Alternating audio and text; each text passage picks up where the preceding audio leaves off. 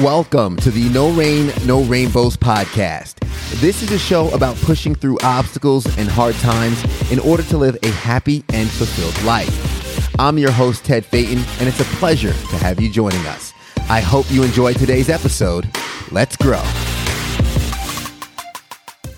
What's going on, guys? Welcome back to another episode of the No Rain, No Rainbows podcast. As always, it's a pleasure to have you joining us, and thank you for taking the time.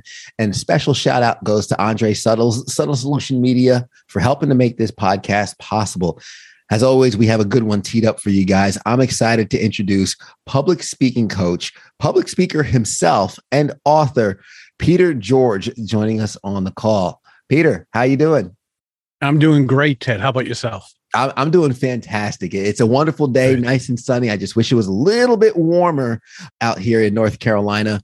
But as our listeners get nice and comfortable, getting ready to jump into this episode, I want to make sure that you, as the guest and the audience, have an opportunity to get acquainted and get to know each other before we jump into some of the questions with this episode. So please take the floor and let them know who you are.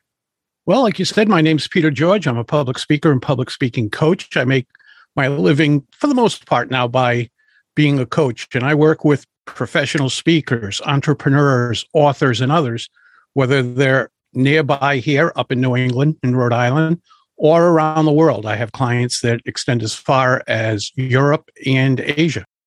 Nice. Now, one of the very first questions, just to make sure our audience is invested now moving forward, is the importance of public speaking. This is quite possibly one of the most ubiquitous fears amongst people is standing up in front of a group of other people and speaking. So what's the value in it? Why is public speaking so important and what kind of benefits can can one enjoy by having such a skill? Well, I'll defer to Warren Buffett. Everybody knows who Warren Buffett is, the great investor. He tells people, especially college students, that they will be 50% more valuable to themselves and to their companies when they take formal public speaking courses. He understands the fact that you must communicate with others. You can't just speak to them, but you must communicate with them. And that's there's a difference there. So we communicate with people every day, whether it's a significant other, children, family, whoever it might be, all the way up to business, and then maybe even speaking on stage. Most people say, Well, I don't speak in public. Yeah, you do. Hmm. Yes, you do. And the more effectively you can do that, the further it will take you, whether that's helping other people or helping yourself.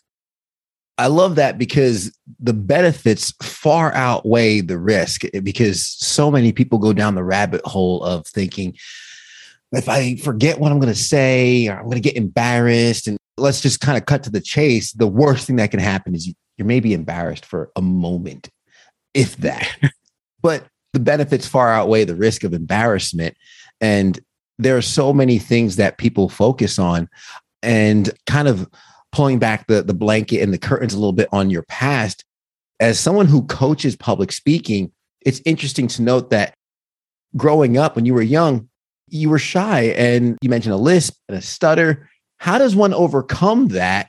And now go to the point where you've spoken in front of over 100,000 people in over seven countries and now are teaching others to do the same. What was that journey like? I'm interested to know, I guess, the the gears behind the workings that created our modern day Peter George.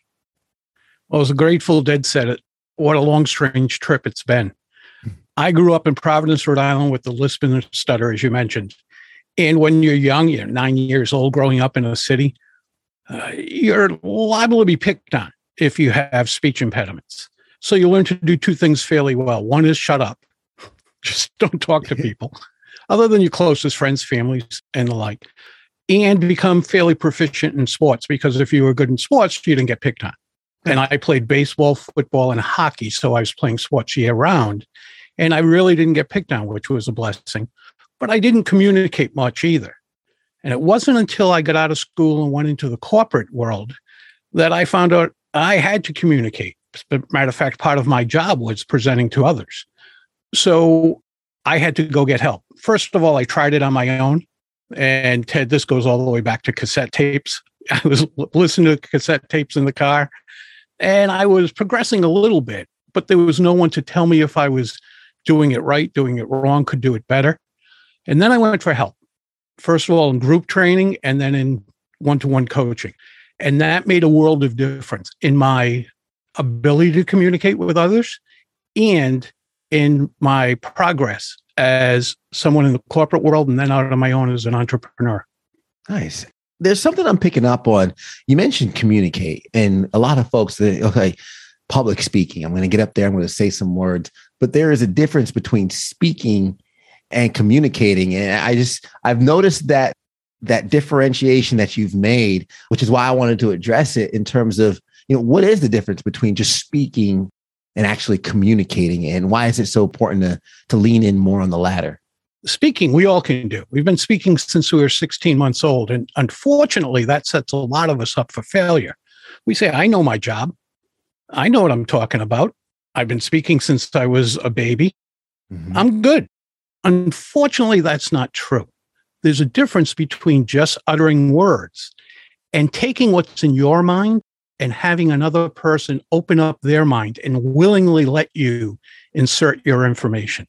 Mm. That's communicating. That's helping them. That's benefiting them, as opposed to showing up and throwing up, which is what so many of us do, whether it's on stage in a corporate presentation or whatever. And I've heard that, Ted, for so many years. I know what I'm talking about, and I have the guts to get up in front of people. I'm good. The Japanese have a word when you have the guts to get up in front of people and you know what you want to say. Do you know what that word is? What's that? Karaoke and how good is karaoke 99% of the time? Mm. Think people, yeah, right? Unless your, your audience has had three beers and a shot, you're no good. Mm-hmm. and unless you've had three beers and a shot, you're probably no good. So that's what we rely on is the fact that we can speak. That's not necessarily communicating. They're two closely related, but two different things. Something you just said, which was something I made a note of showing up and throwing up. And being the fact that you just kind of alluded to it, what is that really? And, and I'm assuming it's not what you want to do because of the importance on communicating. Yeah, it's not what you want to do. And if you think of it in a different way, if you're in school, let's say college, would you hand in for your final paper a first draft? No, you'd go over it numerous times because you want a good grade. If you were writing an article for a magazine, would you send them the first draft? Of course not. It wouldn't even it wouldn't even be accepted, let alone published. So why do we think it's okay to get in front of people, whether it's three, ten, a hundred, or a thousand, or whatever it might be, and give them our first draft? Hmm. that is so true. Treating that work with the kind of uh, attention to detail and the respect and focus that you really want the audience to take from it, which would lead actually perfectly into my question on preparation and rehearsing. If you want to get ready for, let's say, one of our listeners has a presentation, might be the biggest pitch of their life, or maybe they're just nervous because they have to get in front of their girlfriend's parents and ask for permission to marry her. They're not sure how they're going to communicate that, right? Public speaking can take on many forms. How can we best prepare, rehearse, and set ourselves up for success? Well, you, you nailed the word right there, or words prepare and rehearse. Don't just do it. We think people do. We think people just get up and speak, right? You look at great speakers Winston Churchill, Martin Luther King, John Kennedy, whomever it may, might have been, President Obama, President Reagan, great communicators. They rehearsed and rehearsed and rehearsed. We think they just are born that way and they got up there and did it they rehearsed an awful an awful lot of hours. Steve Jobs put in hundreds of hours before he announced the iPhone and the iPad and the like. And we look at people like that and go, "Oh, they're brilliant. They can just get." Nope, they can't. Look at the best actors in the world. When you see an actor, and she's up in front on of the stage in Broadway. That's not her first try. Mm-hmm. Opening night is not her first shot. She is rehearsed by herself. She's rehearsed with others. She's done table reads off the stage. They've done live rehearsals on the stage. They put hours and hours into it because they want to share something with the people who are listening. Yeah. I'm reminded of one of my first mentors in the business of broadcasting who mentioned, you know, he said, the business comes down to two things. Number one is know what you're talking about. Make sure you know what you're talking about and do the work to know your subject matter. And then number two, he said, is trust yourself because so many people they get frozen of thinking, how could I ever speak for, and just for transparency for yourself and for the folks who might not be familiar with broadcasting, for my job, they'll say, okay, hey, you have a minute and 30 seconds to fill, or two minutes and 30 seconds to fill for weather. If I ask someone, hey, two minutes and 30 seconds, tell me the forecast, they're going to freak out. They wouldn't right. know what to do. But if I said to someone who's been skateboarding their whole life, or, or maybe one of our listeners has a passion for cooking, and I say, well, all right, you know, talk to me for two minutes about cooking. Talk to me for two minutes about skateboarding. Peter, I'm pretty sure I'm going to have a hard time keeping them within the two minutes. they're, just, they're just ramping up in two minutes. Yeah, they, they, they're just getting started. It's because they know the subject matter so well. And a lot of us need to do the same kind of attention and preparation and making whatever the presentation will be just as familiar to us as our passions. And because I do think that does shine through to the audience. They can tell if you're just making this up as you go, or they can tell if this is something that is what we would say sometimes we we see folks and we mention oh they're in a state of flow. Like it just seems to flow out of them naturally. That's right. And we know when speakers do this. Here's the hard part though peter. On the opposite side we rehearse we put in all that work, we get up there, we let it flow out to the audience. How do we know if it landed? How do we know if we did a good job? Is there any like, yeah, you did it? Or do we just pat ourselves on the back and get them next time? Here's how I look at it. If people are telling me I did a good job, I probably didn't. I want to see who they're talking about at the end if I'm up on stage and I'm done and I'll say, you know, I'll meet you with any further questions out in the lobby or at the bar, whatever it might be. And they come up to me and say, Peter, you did a great job. that I missed connecting with them. I didn't serve them well. If they come up to me and say, I never knew that, I'm so glad I learned that. I will implement that tomorrow. And they're saying how I helped them. If they're speaking about them, I've done my job. If they say, Hey, Peter, good job. We hear that all the time when someone speaks. Good job. No, probably wasn't.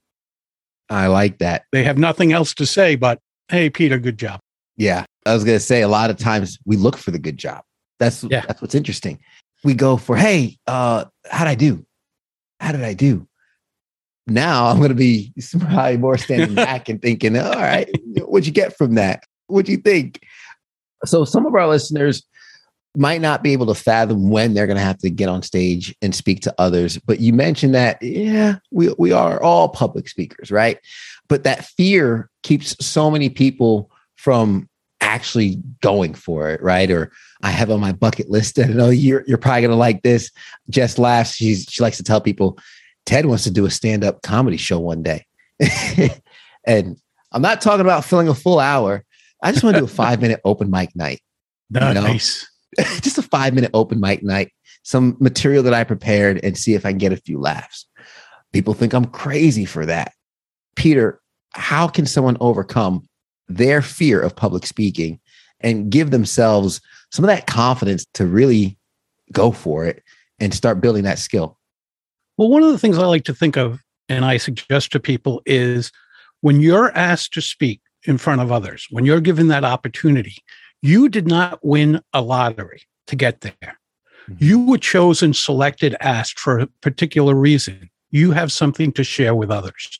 So look at it that way. You're not there to be the next coming of a great speaker. Don't worry about perfection. Focus on connection. Connect with your audience.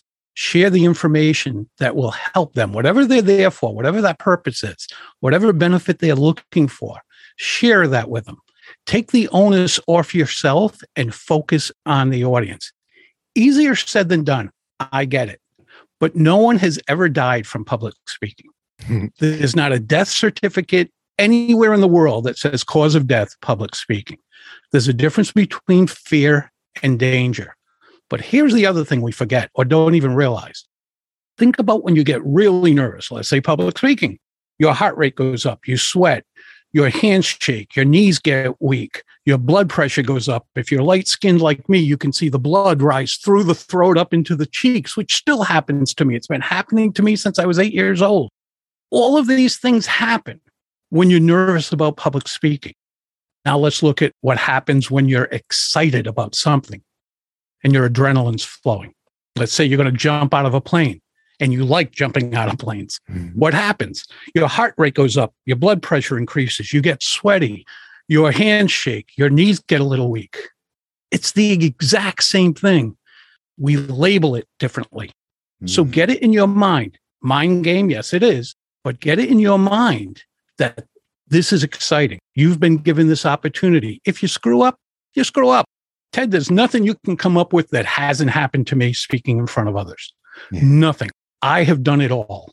And the greatest thing, Ted, is now that I'm older and I look at it this way, those are my favorite stories. Yeah. if I said to you, Ted, let me tell you the time I nailed it, you'd go, oh, all right. But if I tell you about the time I totally screwed up and how I came back from that, that's an interesting story and probably has a few laughs in it as well. Mm-hmm. What's the worst that's going to happen? Yeah. Go out there and try your best. And if someone criticizes you for trying your best, the heck with them. That's yeah. their problem, not yours. Yeah, they're limiting themselves. And to your point, working in broadcast, I do a lot of school talks and I love questions from kids because they're some of the most curious and genuine questions that you'll get. And without fail, whenever the kids find out that I work in live TV, the one question I always get, have you ever messed up? they all want to know. And the yeah. answer is yes, I have. And right. we have, I'll share this story. We have a short 30, 40 seconds at the end of our show every morning. And it, it'll come back from commercial break. It'll open up to me. I give the last look at the forecast. And then I go to the anchors. They say, have a great day. And that's the end of our morning show. One day, commercial ends, comes out to me, and I'm in a rush because instead of the 40 seconds, we only have about 15, 20 seconds. This is this is TV pressure behind the scenes. We need to kind of fit it all in. So I'm trying to say one last quick check of your forecast. And I jumble up my words and I say, one quack. And then my anchor on the other side starts going quack, quack, quack, quack, quack. He starts quacking. and then now everyone in the studio is hunched over laughing and I just say, it's going to be a great day. Back to you. We toss the break and our show ends. Peter, so many folks enjoyed that ending. So many folks were like, oh man, that was yeah. that was great. That was fun. That was genuine. We we had a good time. And what was the worst that happened? I messed up. We had a few laughs and everyone actually enjoyed the little the little flub because it shows that we're human. I think that's right. where we get the connection from. And you have that story to tell for the rest of your life. Absolutely, because I had the courage. yeah, you know, and I look at it this way, Ted. I told both my kids this, and well, they're older than you. But when they were growing up, they were both going into the arts. One was in drama, the other is a musician. And their mom said to them, get a nine to five job, whatever that might be. I said to them, follow your dreams because I believe one of the worst things that can happen in life is you're on your deathbed saying, I wish I had tried. Mm. So, for those people who have these self limiting beliefs and it's holding them back, please, please do not be on your deathbed someday saying, I wish I had tried. Because when it comes to death, nothing else matters. Mm. You could have made a fool out of yourself. You could have made mistakes. But as the old saying goes, and people say it all different ways, the only people who don't make mistakes are those who don't try. Absolutely. Anyone who hasn't made a mistake hasn't tried anything new yet. Right. I want to ask a question about, well, the irony. I want to ask a question about the most question, one of the most questions you get as a public speaking coach. I'm sure a lot of folks probably come to you with different expectations, desires, and hopes with public speaking, but there's there's still a continued underlying fear there, and it's a similar approach. What's the question that you get almost all the time, or the question you get the most from some of your clients that come hoping to get to that next level of public speaking? Question I get, and probably most public speaking coaches get what do I do with my hands? People want to know what they do with the hands. And the answer is whatever you normally do within reason. Mm-hmm. Whatever you normally do. We speak with our hands worldwide. We speak with our hands. We communicate almost as much with our bodies as we do with our mouths. Mm-hmm. Our hands are a big part of that. Stance is a huge part, but our hands are, are big. And that goes all the way back to the caveman days of I want to know if you have a rock or a spear or a club or whatever in your hand that could harm me. And you want to know the same thing about me. So we communicate with our hands a lot. Even before the verbal communication was around, before we had language, we would use our hands to signal things and show where things were. Hands mean a lot. So that's a normal question, but what do I do with my hands? And people become so aware of their hands while they're speaking and what hmm. they're doing that sometimes they lose concentration. So just use them as you normally would. Don't think about it too much. Just if you're Italian, you might have to bring it down a little bit. I have a lot of friends I'm Italian. Italian. they, they talk with their as light skinned as I am, I'm Italian. My last name is actually Giosa. It changed go. many, many years ago. And uh, everybody in my family is a little darker than I am. I'm the only one in this light, but I'm Italian. And we grew up in a household saying, tie our hands together and our mouth closes. Yeah. you know, because we communicate with our hands. And truthfully, the only difference I've ever found, and Portuguese say the same thing, and Chinese say the same thing. Most of us say it. Most, no matter where you're from, you speak with your hands. And yeah. we think it's odd and that we shouldn't. But try to think if someone spoke to you for 30 minutes, an hour, and left their hands at their side the whole time. How would that look? Mm-hmm. That'd be a little awkward. A little awkward. Yeah. You know, or they put their hands in front of them and clasp their hands. Awkward as well. We like to see movement in hands, especially palms. Mm-hmm. So for the people who can see, you'll notice every once in a while, even though I have to bring them up higher than I normally would, I show my palms because we communicate with the palms of the hands. For whatever reason, we don't like the back of the hands. Huh. That's why we have backhanded compliment, backhanded slap. We don't find that as attractive. We communicate with open palms. So I'm in the habit of showing my palms every so often. It's it's not like the statue of Jesus overlooking Rio de Janeiro with the hands way out. It's just where they normally are. You just show the open them up and show the palms every so often. Huh. We communicate that way and it makes people more comfortable. And that's that's such a natural thing in terms of, of the hard part is public speaking is a very natural thing, but we make it more than it is because as you mentioned people ask what to do with their hands because once they get in front of people they are aware of their hands. People get more aware of their words where i've noticed when people either it's a recording on air or they're getting in front on stage they get very nervous about stuttering and jumbling up their words and i ask them how concerned are you, are you about jumbling in, in everyday conversation how concerned are you in, in terms of jumbling i said when was the last time you had a conversation with a friend that lasted 10 minutes and neither one of you misspoke.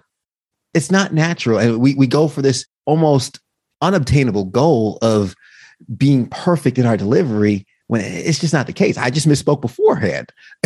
and that's right. just a natural thing. I think that's what pulls people in and makes it more human when you're communicating on a natural level. As we're coming to some of our time here, one of the last questions I wrote down when it came to public speaking is what is one thing that you want our audience members to know that's most important when it comes to public speaking? Because there's so many different realms in which we public speak, as we've mentioned, whether it be a presentation in school, in class, whether uh, just recently a friend of mine who does not look nervous at all crushed the best man speech at my wedding. And right afterwards, he goes, Whoo, I was so nervous. And everybody's like, What? of course you was. We had no idea. But Dave, love you. I already know you already had your public speaking round and you're you're done for now. But what's something that he should have known beforehand that's one of the most important things for public speaking that you'd say? First of all, everybody gets nervous. We talked about that, we hit on it, but you have to understand that. You can't get rid of the nerves. You can manage the nerves. It's funny. Last night I was watching a 1998 interview with Eric Clapton. I'm an Eric Clapton fan. Mm-hmm. And he was asked by Larry King, when you go out on stage, you don't really get nervous. And he, immediately he said, No, I get terrified. Now, this is a guy who's considered one of the best ever at what he does. And he gets terrified when he goes out. And he says, But once I stop playing, I'm good. Know that it happens to everybody. You can't tell me a speaker. I'll go with Mark Twain. Kind of knew what he ta- was talking about when it came to speaking. He said there are two types of speakers in the world those who are nervous and those who are liars. And I go along with that. Everybody is nervous to one degree or another. And not to go too long with this, but think of before a Super Bowl game when they interview guys an hour and a half ahead of time when they can grab them on the sideline and the like. They say, "So, what do you think about the game coming up? How you feeling?" Well, I'm nervous. I'm really nervous, and that's usually the rookie, right? I'm I'm nervous, but after that first hit, it's just another football game. I'll be fine. They speak to the veteran, and the veteran says, "I'm really excited." But I don't want to be too excited. So after that first hit, I'll be fine. Mm-hmm. They're just labeling it differently.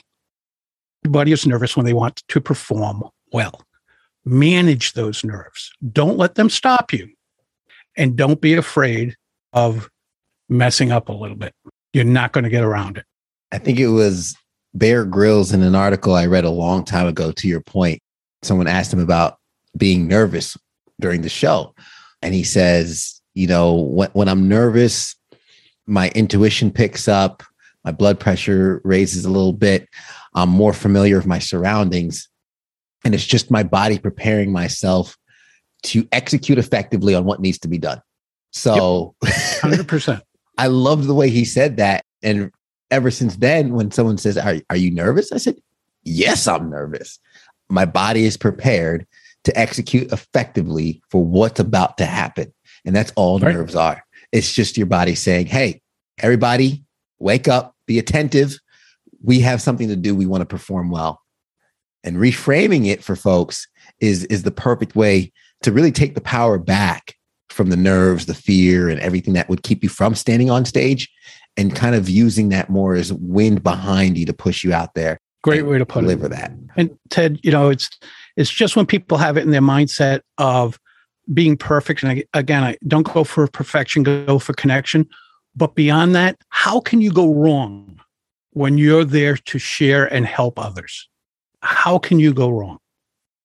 That is so true.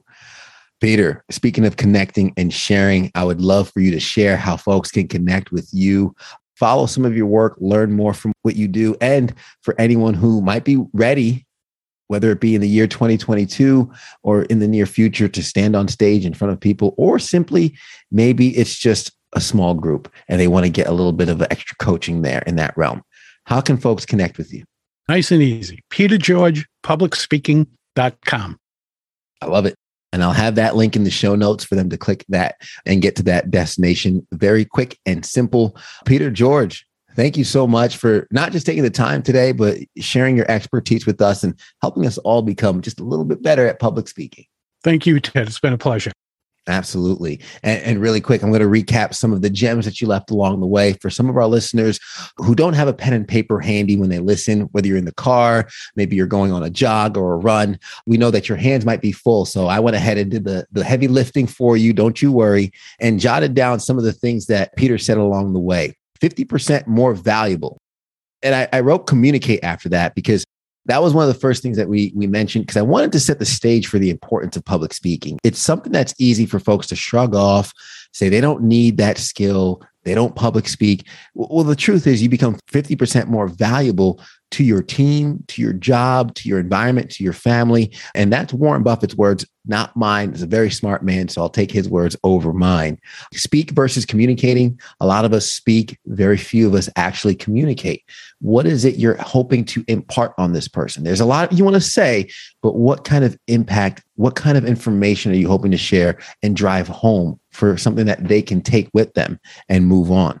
Prepare and rehearse don't just show up and throw up. Find out what you're going to say, organize it. And I wish, actually, I'm going to go off course here and add a quick question because I didn't ask this. I thought of it before, Peter, because I noticed there's there's two realms. When I first started working in broadcasting, I had everything written down. I was scripted, but I found when I came off script, I'd throw myself off. And now I work better with bullet points. is there a right or wrong way to do it? Is it better for some, better for others? Uh, what What are your thoughts on on scripted versus bullet points? Scripted, most people translate that into memorized, mm-hmm. and it's tough to memorize. It's really tough to memorize. You want to memorize your opening, but that's only a, a sentence or two. You want to memorize your closing because that's only a sentence or two, and they're the two most important parts of a, a presentation. But other than that, just remember what you want to talk about it and speak at to it no differently than if your significant other said to you while you're doing the dishes, Tell me about that point. And you start speaking about it. That's all you're doing. So, script it, you can script it just like a script for a play. Don't translate that into memorizing. Yeah. And then if you want to use something in front of you, notes, and there's nothing wrong with notes, bullet points, just like you said, Ted. I love it. Yeah, thank you. I, I kind of went off kilter. Usually I kind of just wrap up and go, but yeah, I'm glad that you you were able to answer that for us because I've always kind of been on that fence with scripted versus bullet points, but I would agree with your insight on that. And also don't worry about perfection. Focus on connection. Uh, just kind of playing on the point of scripted versus bullet points. We want it scripted because we want it to be perfect. We want it to be articulate and the exact package that we want to deliver it in. That's not the case. If you know your audience, you know what you want to say. I've had opportunities to actually pull something that's happening in the room and make it personal and unique to the experience and still on point with what I was hoping to deliver. So that is the importance for me, at least, of using the bullet points. And this is exciting. It's not nerve wracking. It's not fear. It's excitement that you're feeling. Reframe it and use it as a motivation to build that skill and I wish I had tried. For any of the listeners out there who has not taken that step to public speak yet, who might still be a little timid, a little shy, as somebody who also was shy and timid in their young age and now is living a complete contrast to that, you would be amazed at what is on the other side of your discomfort. Guys, thank you so much for making it to the end. Thank you again to Peter George for sharing with us. If you got value from this, please share it with a friend. It's the best compliment you can give us. And of course, leave a rating to let us know how we're doing. We only improve when you let us know what areas we can improve in. And of course, if you really love this podcast, you can subscribe to get a new episode each and every single week, and even subscribe to our Patreon page for as little as $1 a month for extra audio from our speakers like Peter and others. Guys, thanks again for making it to the end. And as we always say, everybody wants the sunshine, but they don't want the rain. But you can't get the pleasure without first the pain. Let's grow.